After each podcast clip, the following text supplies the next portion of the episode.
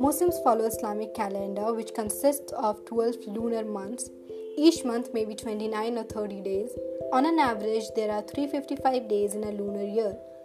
The fact that the lunar year has approximately 10 days less than the solar year brings an Islamic anniversary 10 days ahead each year in the solar calendar. The names of the months are Muharram, which is the first month of the Islamic calendar, Safar, Rabiul Awwal, which is the month of the Holy Prophet's birth, Hijrah, and death, Rabiul Sani, Jumada Awwal, Jumada Sani, Rajab, Shaban, Ramadan, which is the month in which the Holy Quran started to be revealed and the month in which the Muslims fast, Shawwal, on the first day of this month, Eid al Fitr is celebrated, Dhul Qadha and Dhul Hijjah, which is the month in which the Hajj is performed, and Eid al Adha is celebrated on the 10th of this month.